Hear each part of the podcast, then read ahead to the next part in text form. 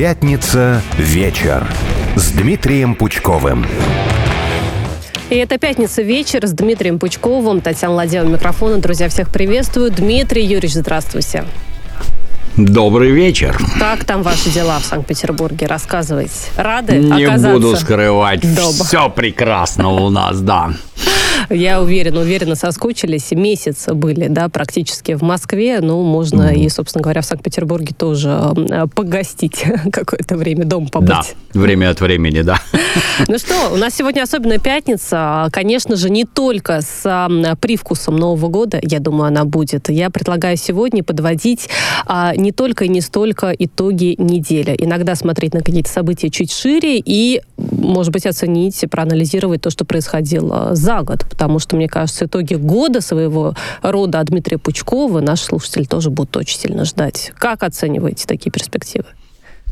Мнение разделяю. Приступим. Все, приступаем. Но прежде, я напомню, уже по сложившейся традиции мы разыгрываем свинью с автографом Дмитрия Пучкова. Друзья, кто подключается к видеотрансляции, видит, что эта свинья передо мной. Она есть, действительно, вот присутствует. Будем ее потом отправлять победителю. Чтобы победить и стать обладателем этой свиньи с личным автографом, нужно подписаться на 2 телеграм-канала. Это «Радио Спутник» и «Пятница. Вечер». Нажать на кнопку «Участвовать», и к концу эфира победителя мы объявим. Мне кажется, ничего проще, никаких условий не бывает. Поэтому, друзья, удачи, торопитесь вовремя принять участие. С международной повестки начинаем. Министр иностранных дел России Сергей Лавров дал интервью Дмитрию Киселеву. Несколько цитат озвучу.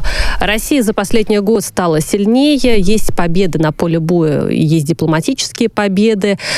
Все устали от доллара как инструмента влияние, только серьезное внутреннее потрясение может как-то остановить Соединенные Штаты. И все сценарии формулы мира, которые там Киев, да, выдвигает, в том числе другие страны, в общем, без учета российской позиции здесь, это все плод больного воображения. Ну а в следующем году Москва будет продолжать говорить правду на мировой арене, как это и было, собственно говоря, чем и занимались российские дипломаты.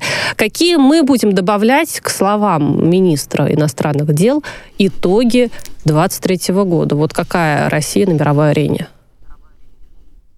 Кто мы такие, чтобы поправлять министра? Не поправлять, в коем случае. Только дополнять. Только свое мнение можем высказать, да.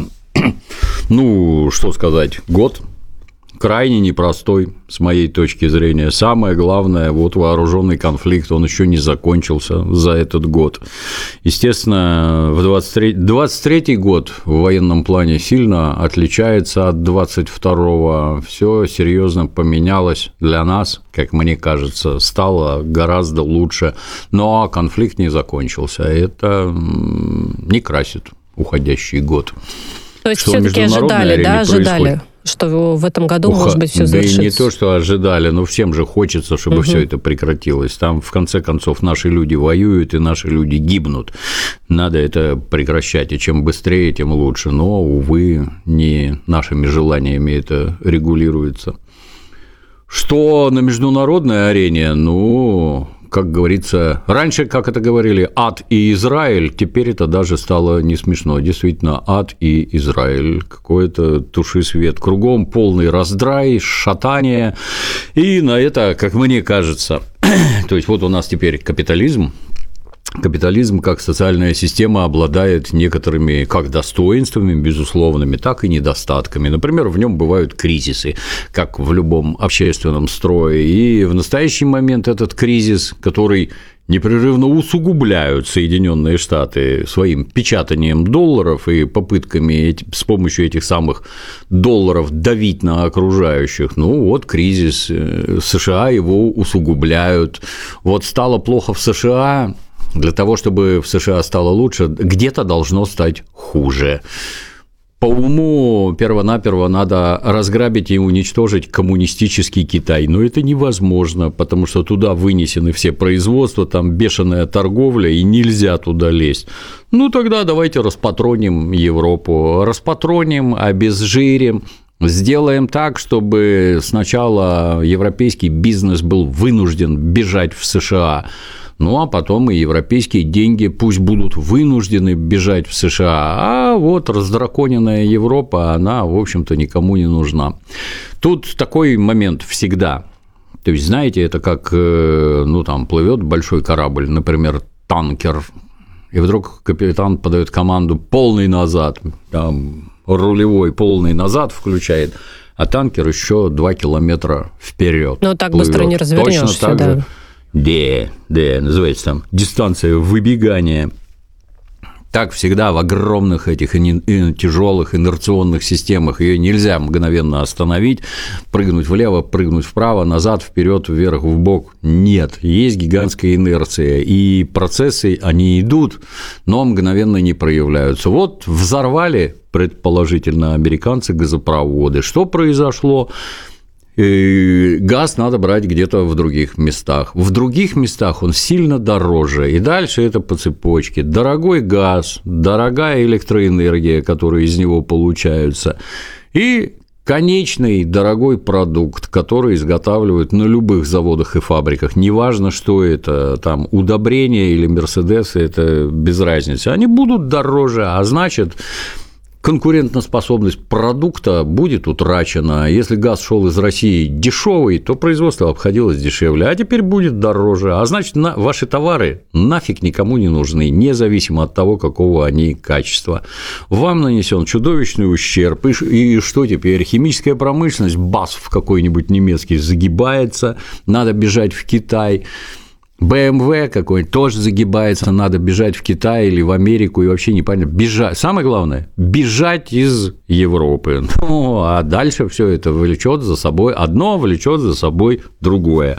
А американцы, мало того, что вот пакости всякие делают с газопроводами, ну вот втянули Европу, в том числе в конфликт на Украине.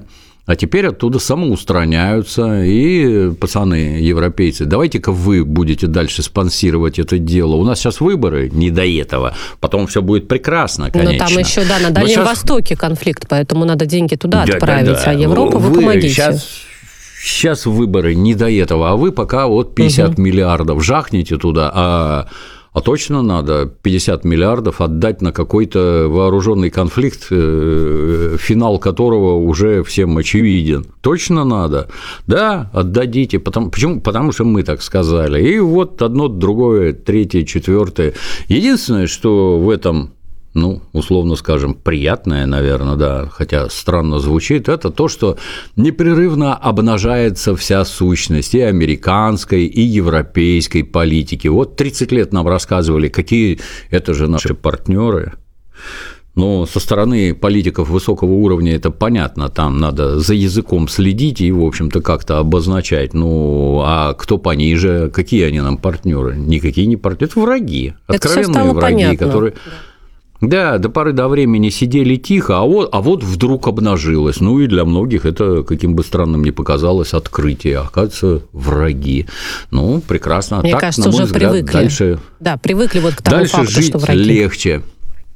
Как говорил известный философ Конфуций, большинство бед человечества происходит от того, что люди не называют вещи своими именами. Вот если ты понимаешь, что это враг, и так его и называешь, то как-то и по-другому и отношения выстраиваются, и вообще.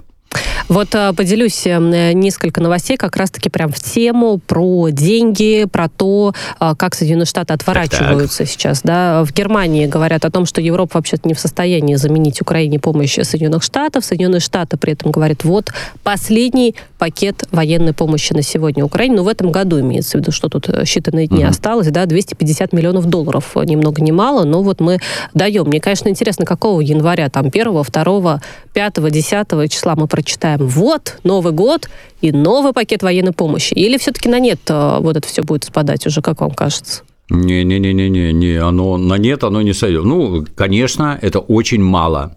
И в прошлый раз, когда Зеленский катался, 200 миллионов дали, теперь дали 250, но на круг это получается почти 500. Ну, 450 – это много, в общем-то, немалые деньги. Но есть другая сторона. Сами эти украинские руководители говорят, что у них за сутки уходит 100 миллионов долларов. Вот. Давайте так, посчитаем. 200 да. миллионов. Угу. Двое суток, 250, это еще 2,5 сутки. Это даже не неделя вместе, 4,5 суток. И чего? Какие вопросы это решает? А самое главное, непонятно, а это что, снаряды едут, пушки, танки или просто деньги дают? Которые выплачиваются пенсионерам, а по большей части разворовываются, деньги никаких проблем не решат. Вот в таких вот объемах они вообще ничего не решают, абсолютно, и не решат. Но то, что будут давать дальше, даже не сомневайтесь, деньги будут давать до самой последней секунды. А когда будет одержана военная победа, будут давать деньги голосам Америки, свободной Европе и прочим этим газдеповским помойкам, ну, то есть которые... найдут куда, да. Обязательно. Подрывная деятельность, диверсии там туда-сюда, на все на это деньги у них есть, и деньги они давать будут. Потому что, обратите внимание, если бы внутри у них была ситуация критическая, они бы все эти боевые действия и помощь уже прекратили. А тут ни малейших поползновений. Они только обсуждают, продержатся долго, недолго, сколько дать туда-сюда. То есть они уверены в себе, и деньги у них есть. Причем они уже хотят, до этого мы всегда говорили о том, что вот Венгрия мешает выделить, да, там не подписывает, не согласна, еще что-нибудь, да, нужны все документы. Теперь они уже придумали аж две схемы, как без согласия Венгрии, собственно говоря, Евросоюз, чтобы выделял Украине деньги, миллиарды евро. На мой взгляд, это было очевидно. Ну, раз этот Орбан выступил, ну, два, ну, три, ты мешаешь общему процессу, и поэтому оно будет просто как-то переориентировано, чтобы тебя никто не слушал. Либо большинство проголосует, либо вообще без тебя обойдемся. Вот. А все равно будут делать то, что им надо. Да, причем там одна из схем уже работала. То есть, так или иначе, Украина таким образом уже получала деньги, когда при этом Венгрия не была с этим согласна. То есть, вот схему отработали, проверили, все, пожалуйста, в дальнейшем можно таким образом и действовать, никто не помешает. Да. К сожалению, так. Продолжая беседу про Америку, ну, смотрите, я предлагаю все-таки не заглядывать далеко вперед. Понятное дело, 2024 год, будут выборы, в общем, прогнозы разные, мы сейчас не будем говорить об этом. Давайте лучше посмотрим на то, какая же все-таки вот сегодня Америка в конце 2023 года, когда мы не понимаем, будет в итоге Трамп принимать участие в выборах, не будет, вообще какая политика у Байдена и какие приоритеты, учитывая сразу несколько военных конфликтов, за которыми стоят американцы. Что такое Америка сегодня? По-моему, они сами ничего уже не понимают, кто там что будет, кто не будет, потому что вот такого чудовищного бардака лично я и не помню даже, чтобы в Америке такое было.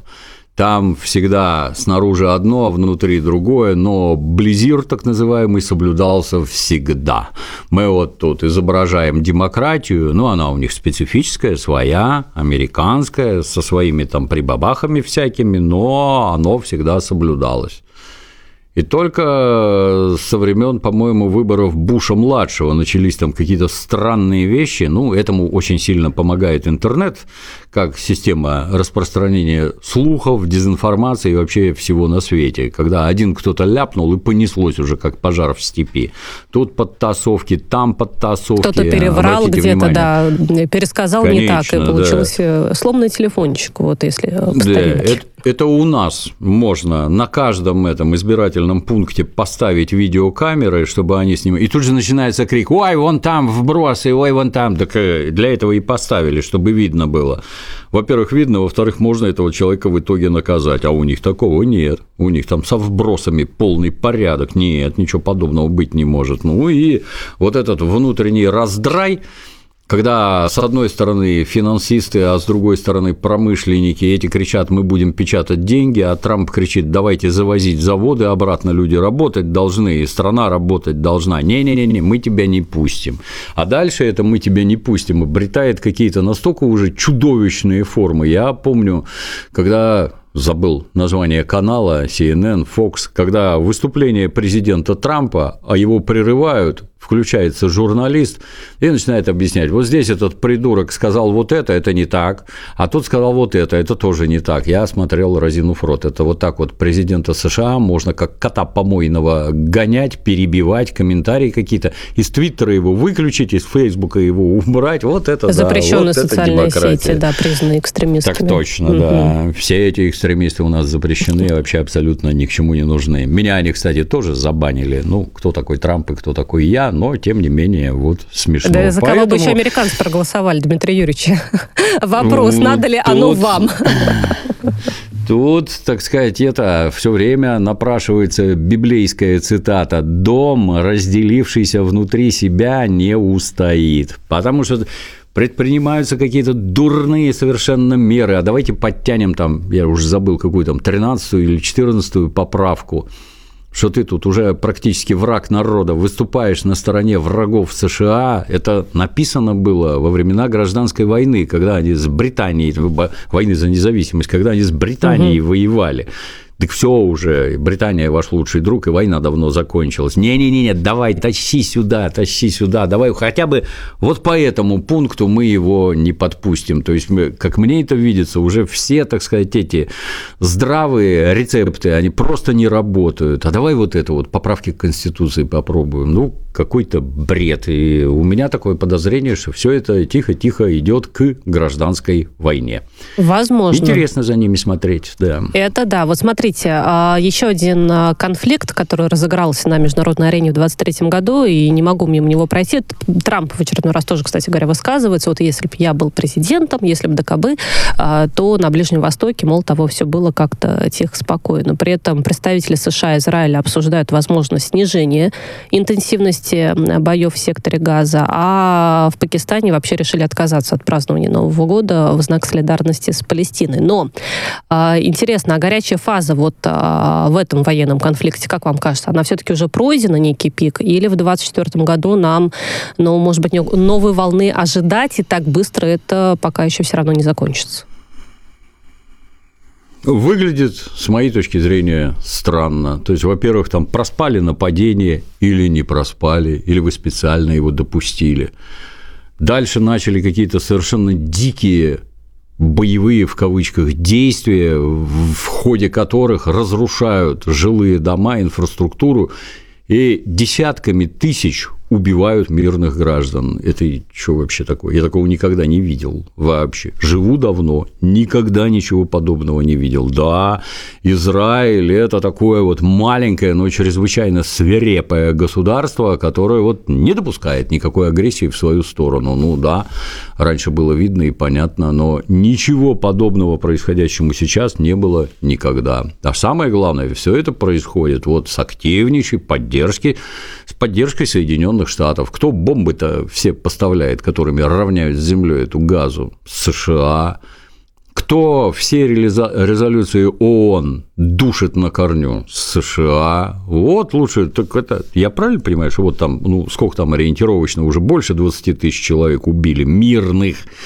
Ну, а сколько детей и женщин там постоянно была статистика? Так да. Их большинство, как вы понимаете, солдата учат, как от всего этого прятаться, спасаться, у него там шлем, бронежилет, сапоги, солдат обучен, и он прячется, солдатов убивают вот столько, а гражданских вот столько, а это женщины и дети. И, как уже звучало, это вы организовали самое большое детское кладбище на планете Земля. Молодцы. При поддержке чьей? Соединенных Штатов. О, как демократия это, оказывается, на Ближнем Востоке работает. Ну, а самое главное, а где победа-то? Ну, если Цахал такая могучая армия, они все знают про туннели, сейчас они как ворвутся. Ну, вот, например, у Израиля есть авиация, а у Хамаса нет. И бомбы летят, а Хамас ничем ответить не может. Так что ж вы их никак победить-то не можете? Как это говорил известный персонаж, что ж это ваше добро побеждает, а победить никак не может. Да. Сколько уже там, третий месяц пошел или сколько? Ну, третий, и вы ничего... ноябрь, декабрь. Да, а вы ничего сделать не можете, да. Так что? А может, это... А сильно помогли убийства женщин и детей? Никак. Странно. А мы думали, вы их убиваете, чтобы победить там что-то, а вы их Просто так, оказывается, убивали, да? Ну, что за бред вообще? И вот повсюду, буквально повсюду, ты в какую сторону ни посмотри, везде какое-то настолько катастрофическое падение качества руководящих элит, что натурально оторопь берет. Там Байден, который там с воздухом здоровается и падает куда-то не туда, уходит. Здесь Нетаньяху, у которого, по-моему, ну, я со многими там людьми из Израиля общаюсь, по-моему, они его все ненавидят лютой ненавистью, и действия его ненавидят. Ну, вот как-то так получается.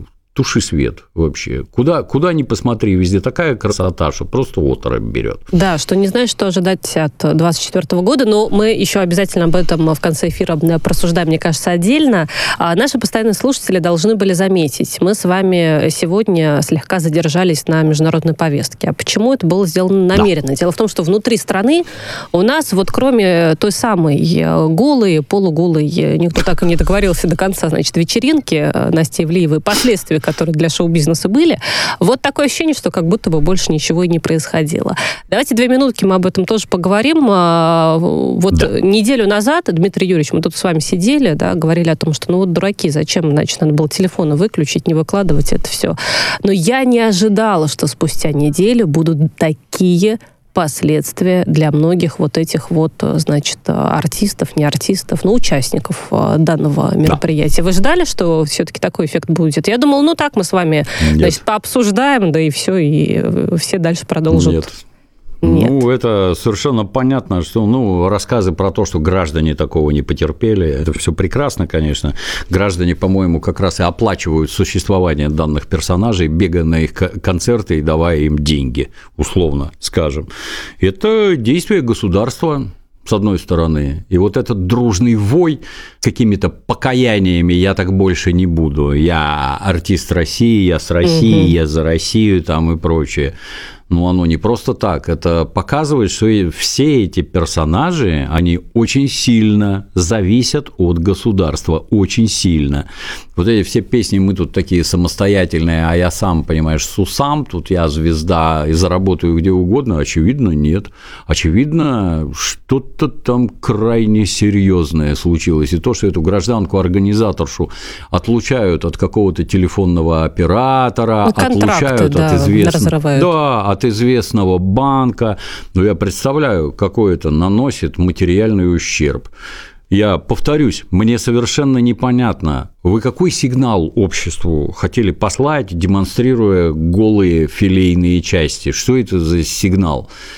Ну, а теперь вот ответ пришел вот такой. А вы не думали, что это может вам нанести в первую очередь материальный ущерб? Ну, если не думали, то вы, наверное, не сильно умные люди. А если думали, то вы, наверное, очень отважные, но при этом опять слабоумие и отвага, они хорошо сочетаются. А зачем все это было-то? Ну, вот результат. Вот но это вот мне, да, к сожалению, вот хочется сказать, не верю, конечно, когда я смотрела все эти извинения, ни на одно я не подумала, вот здесь да, действительно человек раскаивается. Да, там, мне кажется, да, только там что... же видно, что ну, человек читает по бумажке, которую он видит первый раз. Неправильно там это, интонации, неправильно акценты расставляет. Не искренне. Не верю, как сказал бы Станиславский. Не верю. В общем, ни я, Татьяна Владеева, ни Дмитрий Юрьевич Пучков, мы не поверили. И мне кажется, все-таки там вопрос денег. Да, действительно, разрывают контракт, и не хочется да. все эти деньги терять. Делаем небольшую паузу. Новости на Радио Спутник. Напомню нашим слушателям, что разыгрываем свинью с авторским, с автографом Дмитрия Пучкова. Лично расписался, оставил в Петербург, пока уехал. Но свинья здесь, в Москве, значит. Готовы передавать, из какого города вы не были бы. Подписывайтесь на телеграм-каналы «Радио Спутник» и «Пятница. Вечер». Нажимайте кнопку «Участвовать». К концу эфира обязательно определим победителя. Через несколько минут вернемся.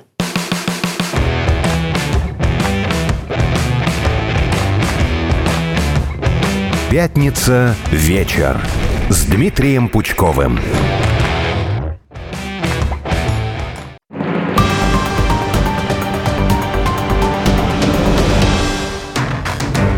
Говорим про важное, главное и актуальное с рассмотрением всех фактов и проблем, с аргументами и выводами, с обязательным учетом всех исторических событий, с чувством, толком, с расстановкой. И главное, без дураков. Программа Кирилла Вышинского. Во вторник в 5 вечера на радио «Спутник». Дорогие радиослушатели, я, Онищенко Геннадий Григорьевич, доктор медицинских наук, профессор. Я всю жизнь занимался, занимаюсь и буду заниматься вопросами профилактики. Здоровье – это самое главное, что у нас есть, и беречь мы его должны всегда. Каждую пятницу в 14:00 мы обсуждаем самые разнообразные, а может быть даже неожиданные аспекты нашего здоровья. Слушайте нас, задавайте нам вопросы, и мы будем отвечать на них, помогая вам сохранять, приумножать, беречь свое здоровье. То самое главное, что мы получили от своих родителей и обязаны сохранять. До встречи на радио «Спутник».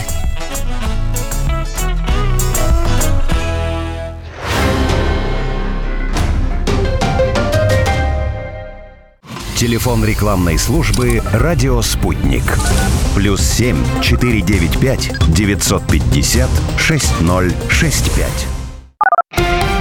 Радио «Спутник». Новости. В студии Марина Толкачева. Здравствуйте. Президент Польши Анджей Дуда обсудил с генсеком НАТО Йенсом Столтенбергом ситуацию с нарушением воздушного пространства со стороны Украины. Об этом сообщил глава кабинета польского лидера Марчин Мастелерик. Ранее польский генштаб бездоказательно заявил, что ракета, которая нарушила воздушное пространство страны, была российской. Начальник штаба Веслав Кукула не дал никаких дополнительных объяснений и не представил доказательств.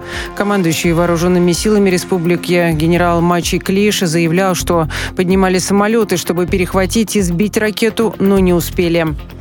Пострадавших и разрушений при уничтожении беспилотника над Брянской областью нет. Об этом сообщил губернатор российского региона Александр Богомаз. В своем телеграм-канале он пишет, что летательный аппарат ликвидирован над Стародубским муниципальным округом. Сейчас на месте работают оперативные службы. Ранее в Минобороны России сообщили, что средствами ПВО уничтожили над Брянской областью украинский беспилотник самолетного типа. Президент Аргентины Хавьер Милей, отказавшийся от вступления в БРИКС, хочет встретиться с лидерами стран этой организации. Об этом пишут местные газеты. Ранее аргентинские СМИ сообщили, что главам стран БРИКС было отправлено письмо, в котором Аргентина отказывается от вступления в организацию с 1 января 2024 года. Украина получит от Германии кредит на 24 миллиона евро на восстановление энергосектора. Гарантийное соглашение с немецким Госбанком подписал украинский министр финансов Сергей Марченко. Кредитные средства в том числе направят на восстановление энергетической инфраструктуры страны, а именно подстанций «Укрэнерго». На Украине с 1 января сократят 20 тысяч вакансий госслужащих. Решение приняло правительство, сообщил премьер страны Денис Шмыгаль. По его словам, теперь 70% зарплаты госслужащего будут составлять оклад и только треть премии.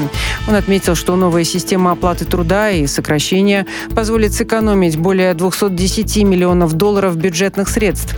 Киев направит эти деньги в 2024-м на нужды безопасности и обороны. 8 человек получили травмы, попав под удар мощных волн на побережье американского штата Калифорния. Всех пострадавших отправили в больницы, сообщила пожарно-спасательная служба. По ее данным, в городке Вентура люди проигнорировали распоряжение властей об эвакуации и собрались на берегу. На опубликованных видео волна перехлестывает через ограждение и накрывает группу отдыхающих. Будьте в курсе событий, разберемся на радио «Спутник».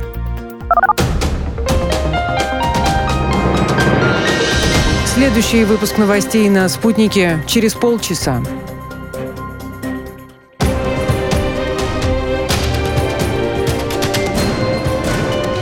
Радио «Спутник». Разберемся. Москва, 91,2 FM.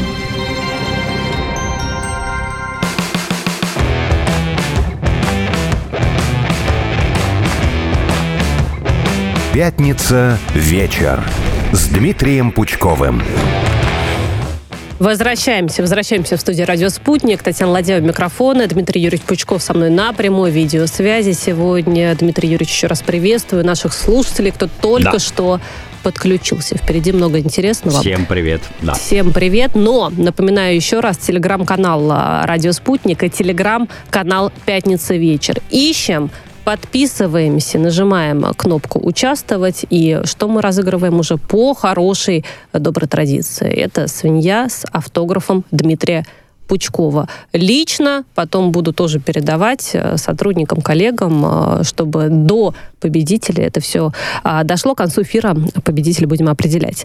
Итак, поговорим о том, что ежегодная премия может новая появиться. Будет она называться «Наставник года». И, ну, понятное дело, чтобы был такой знак отличия за наставничество, я решила порассуждать немного даже философски, может быть, да, вот на эту тему так посмотреть. Наставник, вообще, мне кажется, это очень важное явление для каждого человека. Ну, то есть, по идее, он должен быть. Мы можем его называть как кумир, может быть, так и называли, но почему нет? Можем называть учителем. Вот не знаю, есть ли тут принципиальная разница, но, тем не менее, наставник — это важно. Дмитрий Юрьевич, у вас наставники были, вот которых вы вспоминаете до сих пор, действительно благодарите за какой-то опыт, который они передавали? Конечно, были. Ну, наставники, они были на производствах, то есть это, например, я работал сантехником, у меня был один наставник, токарем другой, слесарем третий, везде были наставники, в обязательном порядке тебя как молодого рабочего прикрепляли всегда к наставнику, который тебя учил. Были хорошие, были плохие, то есть, ну, например... Премию те, не все бы получили, я поняла. Да, те, которые были коммунисты, те все были прекрасные, это были лучшие люди на производстве, безупречные, там, высококлассные специалисты, дисциплинированные и всякое такое. Бывали алкоголики и дегенераты, но это, что характерно, никак не сказывалось на их трудовых качествах, Я себя в молодости считал сильно умным, ну так вот они железо точили гораздо лучше меня, пьяные, трезвые, без разницы, у них было чему поучиться. Это тебя сразу призывало к смирению, ты про себя-то много не думай, ты учись, перенимай у людей опыт то, что они имеют. Да, известно. Да, оно страшно полезное, да. Я повторюсь, что в обязательном порядке закрепляли, и да, наставники. Кстати говоря, люди именно на предприятиях. Нужны. Да, вот Владимир Путин как раз-таки рассуждал на эту тему. Он говорил в первую очередь, что именно на предприятиях такие люди в том числе должны быть.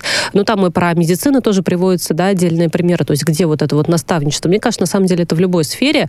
Ну, давайте про журналистику, про радио, если тоже поговорим. То есть по-хорошему.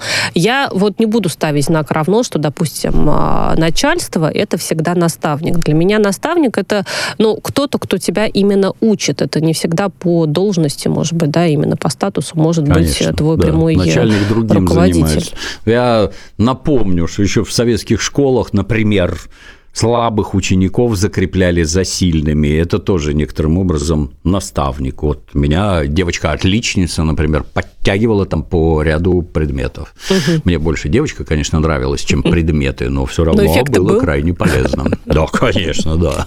Тут уже, знаете, все способы и меры хороши.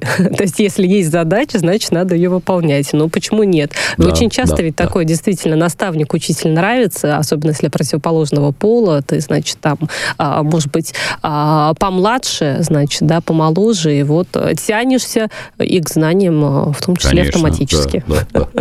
Ну что ж, будет такая, наверное, ежегодная премия. Сейчас правительство будет в том числе это прорабатывать, этот вопрос. Президент поручение дал, ну, посмотрим. Но наставниками будут не все, то есть только самые-самые лучшие будут вот этот вот некий знак качества получать. Может быть, и какая-то будет материальная, да, за этим тоже вся подоплека и составляющая. Тоже хорошо, да.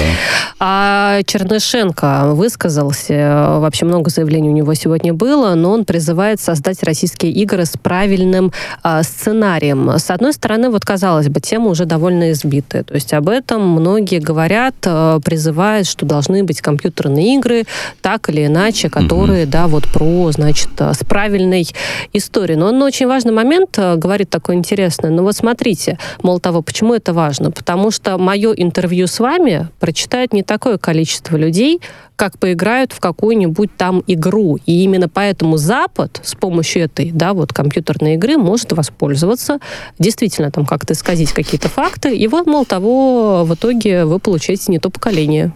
Насколько прав? Да, я страшное скажу. Запад уже воспользовался. Сначала книгами, потом радиопередачами, потом кинофильмами, теперь сериалами и компьютерными играми. Он давно уже всем этим воспользовался. Если вам кажется, что можно сочинять какие-то правильные сценарии, хотелось бы услышать критерии правильности. Если не трудно, озвучьте, пожалуйста, как, что считается правильным.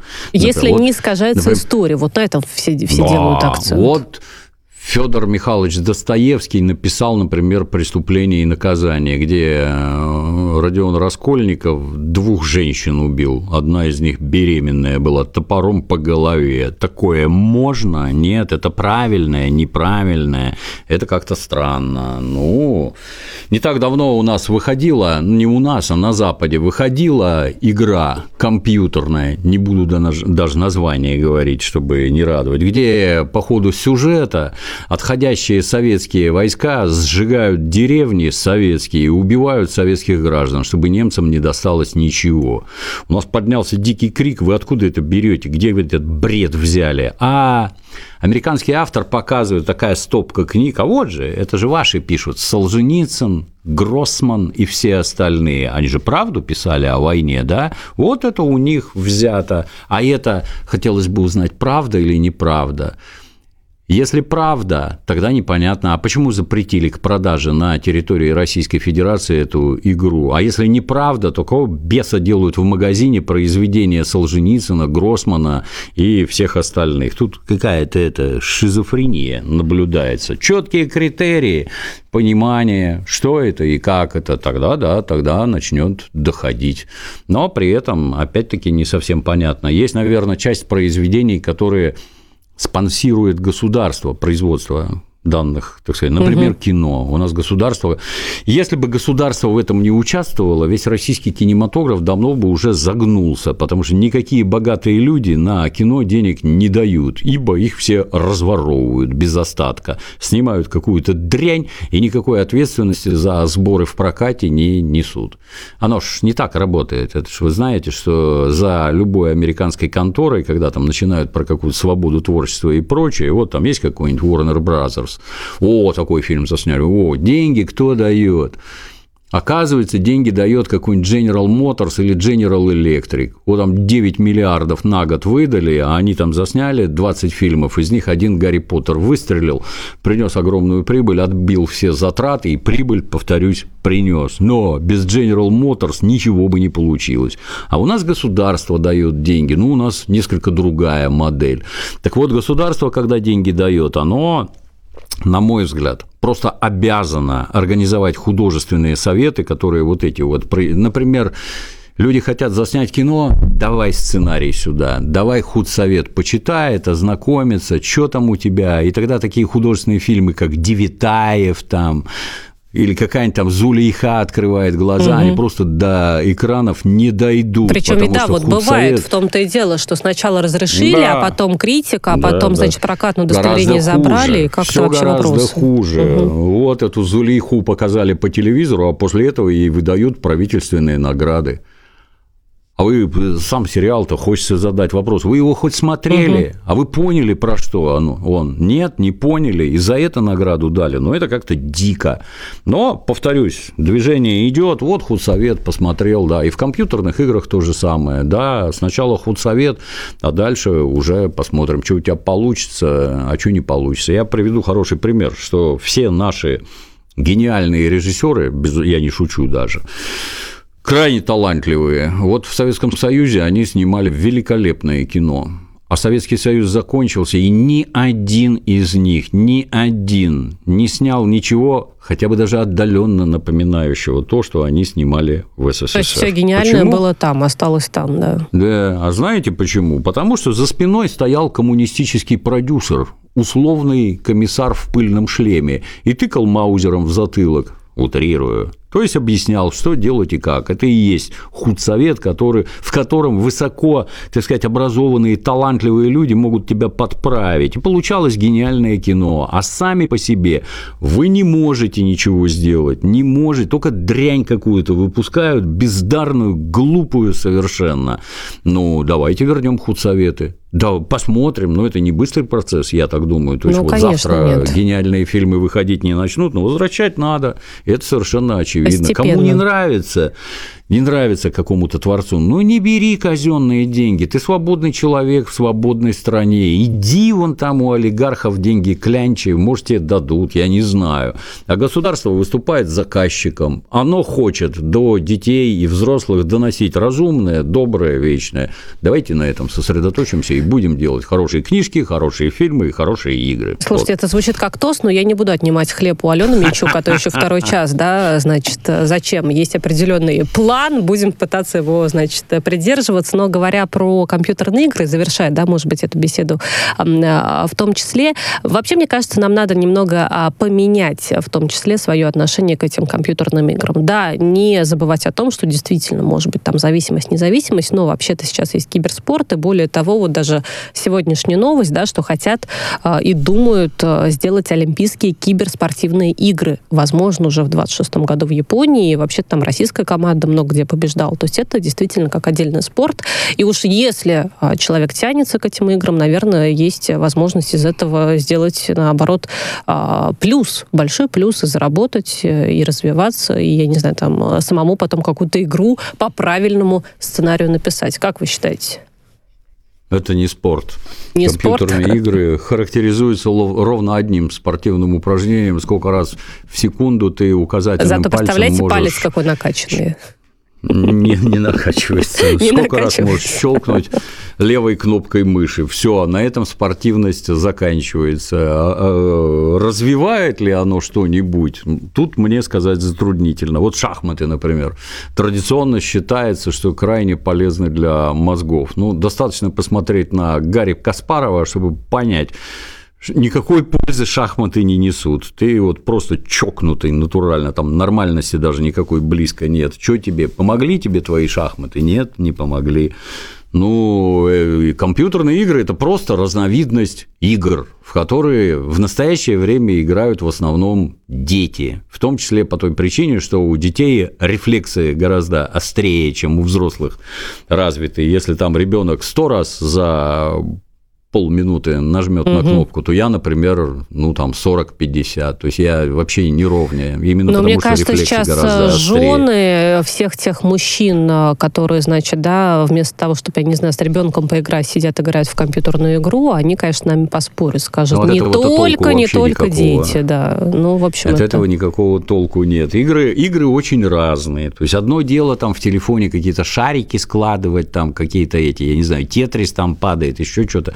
Это абсолютно бестолковые, так сказать, убийцы времени. Есть другие, там, стратегические, стрелялки всякие, где там бегать, думать надо.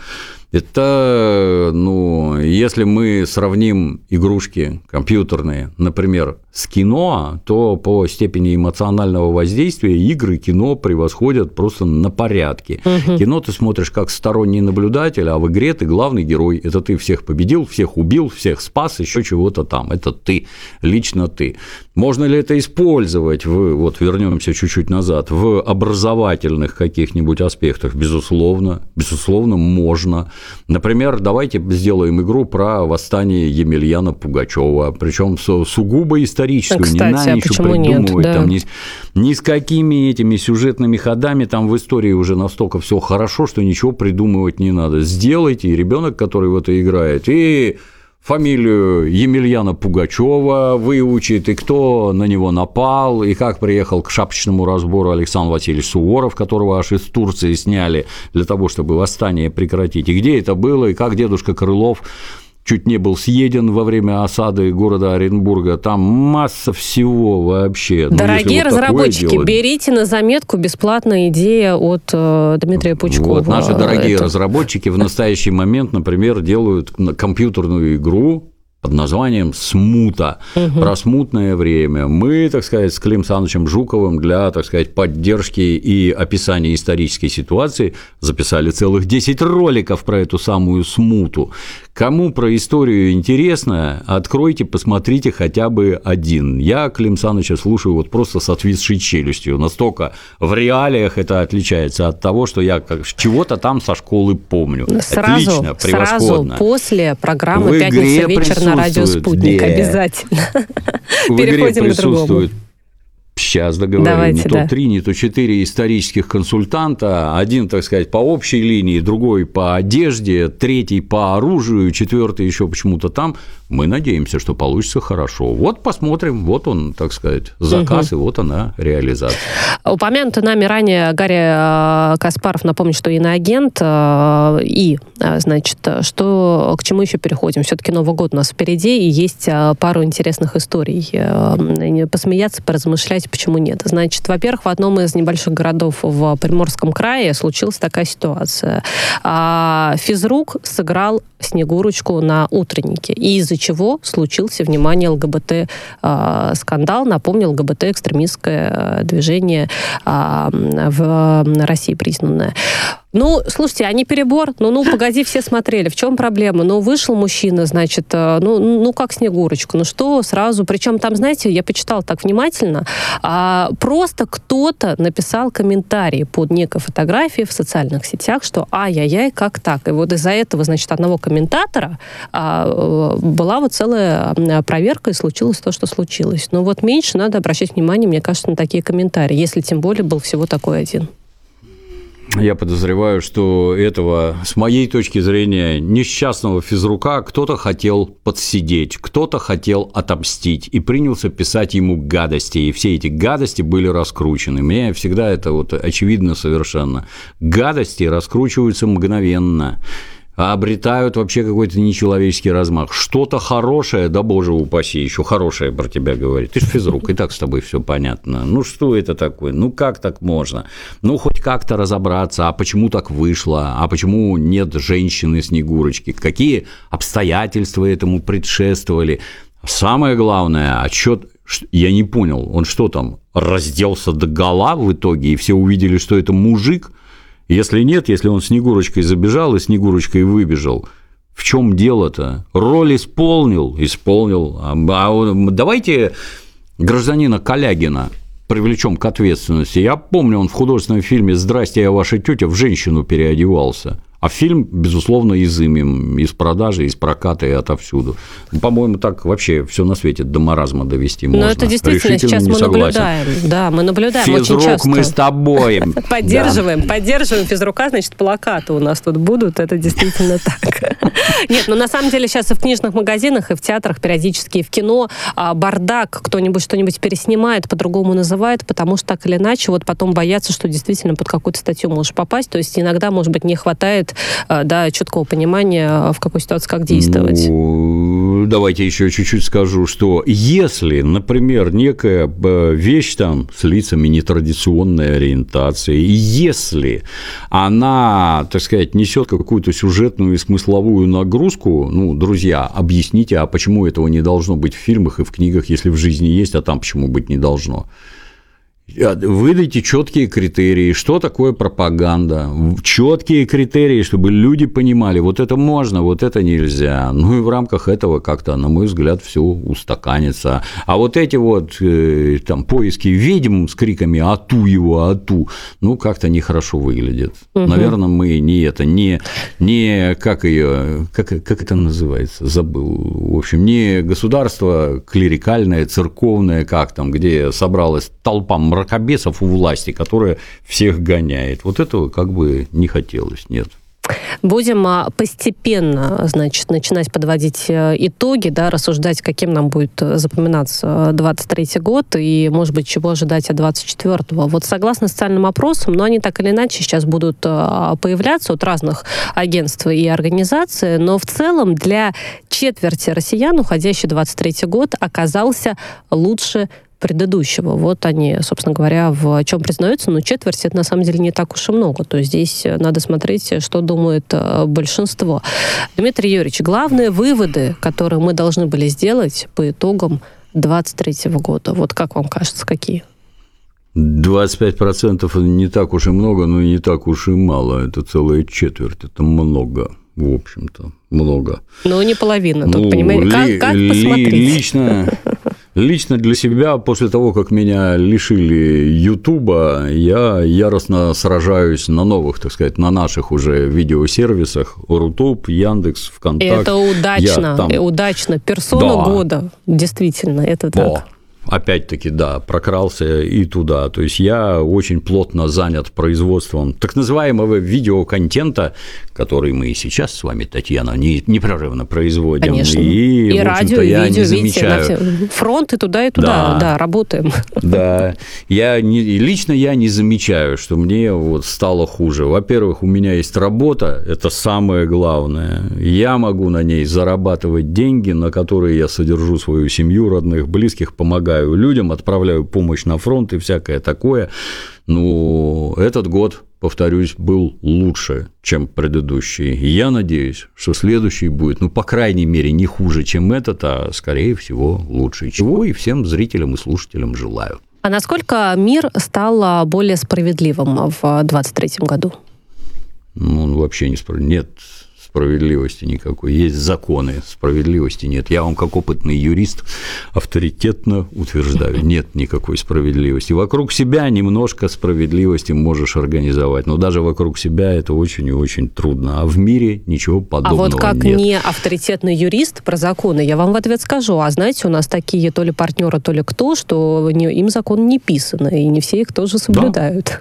Да, в чем мы убедились в 2023 году.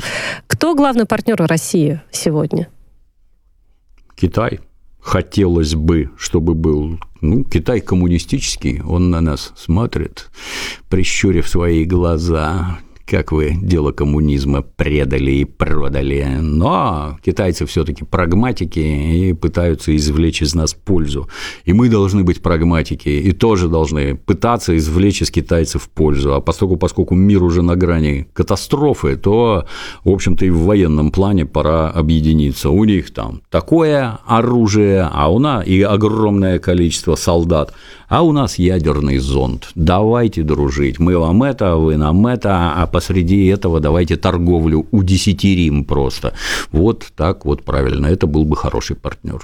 Вот, кстати говоря, генсек ООН Антонио Гутерриш, очень много скандалов у него в этом году было в связи с разными заявлениями, и не всегда мы с ним тоже согласны, это понятное дело, и вопрос силы его слов, он открытый, да, что-то может измениться от того, что он сказал или нет, но он призывает, понятное дело, все страны преодолеть разногласия в 2024 году и доверять. Вопрос Гутерришу лично у меня. А вы что для этого сделаете? Вот как вам кажется, хоть в какой-то степени мы сможем достигнуть такого или нет? Он ничего не сможет сделать. Он может только поговорить. Он может озвучить некие мысли, требования, еще что-то.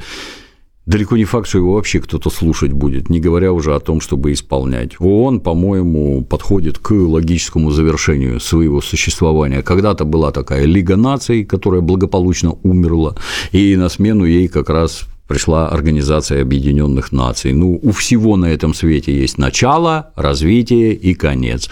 По-моему, ООН уже подошла к концу. Поскольку управляют ей напрямую Соединенные Штаты, то всем остальным принимать в этом участие никакого интереса уже нет. Построим новый ООН с блэкджеком и со всем остальным. А американцы пусть тем командуют. Это действительно так. Вот таким, получается, у нас был политический 23-й год. Дмитрий Юрьевич, подвели мы с вами, да, как смогли итоги, и вывод такой, что мы надеемся в 2024 году на что-то лучшее. И я хочу поздравить вас с наступающим Новым годом. И, знаете, я пожелаю и вам, и себе, чтобы в Новом году количество слушателей передачи «Пятница. Вечер», давайте не будем мелочиться, было как минимум в 5 раз больше. Давайте стремиться к этому и пожелаем всем здоровья и удачи.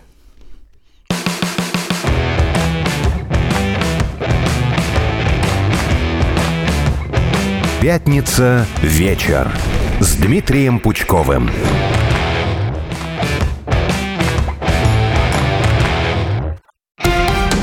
Радио «Спутник». Новости. В студии Марина Толкачева. Здравствуйте. Президент Польши Анджей Дуда обсудил с генсеком НАТО Йенсом Столтенбергом ситуацию с нарушением воздушного пространства со стороны Украины. Об этом сообщил глава кабинета польского лидера Марчин Мастелерик. Ранее польский генштаб бездоказательно заявил, что ракета, которая нарушила воздушное пространство страны, была российской. Начальник штаба Веслав Кукула не дал никаких дополнительных объяснений и не представил доказательств. Командующий вооруженными силами республики генерал Мачи Клиш заявлял, что поднимали самолеты, чтобы перехватить и сбить ракету, но не успели. Пострадавших и разрушений при уничтожении беспилотника над Брянской областью нет. Об этом сообщил губернатор российского региона Александр Богомаз. В своем телеграм-канале он пишет, что летательный аппарат ликвидирован над Стародубским муниципальным округом. Сейчас на месте работают оперативные службы. Ранее в Минобороны России сообщили, что средствами ПВО уничтожили над Брянской областью украинский беспилотник самолетного типа. Президент Аргентины Хавьер Милей, отказавшийся от вступления в БРИКС, хочет встретиться с лидерами стран этой организации. Об этом пишут местные газеты. Ранее аргентинские СМИ сообщили, что главам стран БРИКС было отправлено письмо, в котором Аргентина отказывается от вступления в организацию с 1 января 2024 года. Украина получит от Германии кредит на 24 миллиона евро на восстановление энергосектора. Гарантийное соглашение с немецким Госбанком подписал украинский министр финансов Сергей Марченко. Кредитные средства в том числе направят на восстановление энергетической инфраструктуры страны, а именно подстанций «Укрэнерго». На Украине с 1 января сократят 20 тысяч вакансий госслужащих. Решение приняло правительство, сообщил премьер страны Денис Шмыгаль. По его словам, теперь 70% зарплаты госслужащего будут составлять оклад и только треть премии. Он отметил, что новая система оплаты труда и сокращения позволит сэкономить более 210 миллионов долларов бюджетных средств. Киев направит эти деньги в 2024 на нужды безопасности и обороны. 8 человек получили травмы, попав под удар мощных волн на побережье американского штата Калифорния.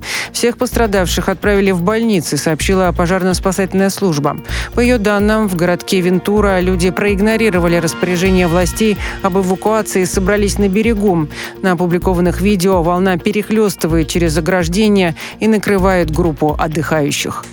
Будьте в курсе событий, разберемся на Радио «Спутник».